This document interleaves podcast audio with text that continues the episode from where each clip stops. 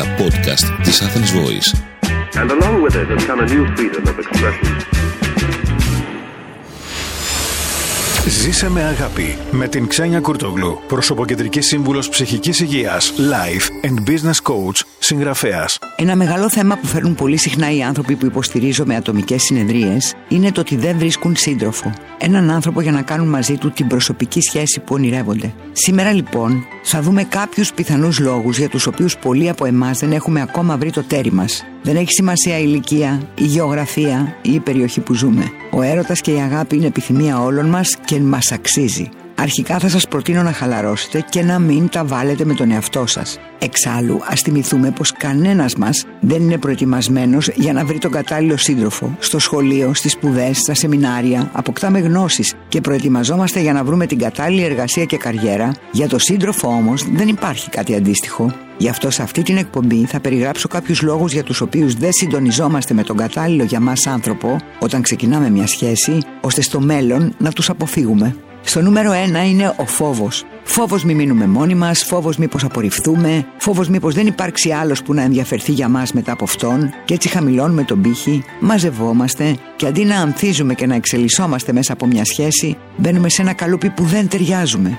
Στο νούμερο 2, περιμένουμε το άλλο μας μισό. Το έχω αναφέρει ξανά, αυτή η ανάγκη να μας ολοκληρώσει κάποιος παραπέμπει σε δύο μισά. Μια υγιή σχέση όμως είναι ανάμεσα σε δύο ολοκληρωμένους ανθρώπους που επιλέγουν να συμπορεύονται και γίνεται ακόμα πιο όμορφη όταν εξυψώνει ο ένας τον άλλον μέσα στη σχέση. Στο νούμερο 3. Επιλέγουμε με βάση τις δυνατότητες που έχει ο άλλος και όχι αυτό που είναι τώρα. Ένα συχνό λάθος είναι να ξεκινάμε μια σχέση με κάποιον που σήμερα δεν μας ταιριάζει απόλυτα ή δεν μας αρέσει όπως είναι, αλλά φανταζόμαστε αυτό που μπορεί να γίνει στο μέλλον, ή ακόμα χειρότερα ότι θα τον φτιάξουμε εμείς στο μέλλον όπως τον θέλουμε. Όμως θυμηθείτε ότι ο άλλος θα γίνει αυτό που εκείνος θέλει να γίνει και αν το θέλει. Στο νούμερο 4.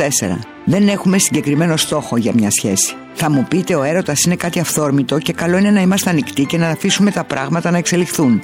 Όμως, ο καθένας μας στην κάθε φάση της ζωής του έχει ένα συγκεκριμένο ζητούμενο από μια σχέση, και αν ο άνθρωπος που βρήκατε και σας αρέσει πολύ δεν έχει παρόμοιο στόχο από τη σχέση, κάπου παρακάτω κάποιος θα πληγωθεί.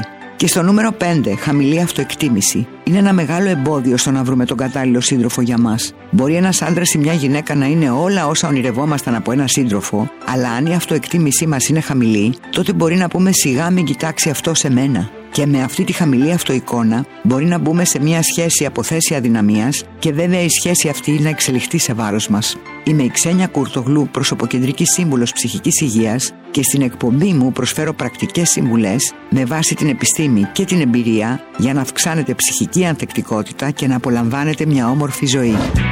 Ήταν ένα podcast από την Athens Voice. Μπορείτε να ακούσετε τα podcast της Athens Voice στο athensvoice.gr και στο Spotify, στο Apple Podcast και το Google Play Music.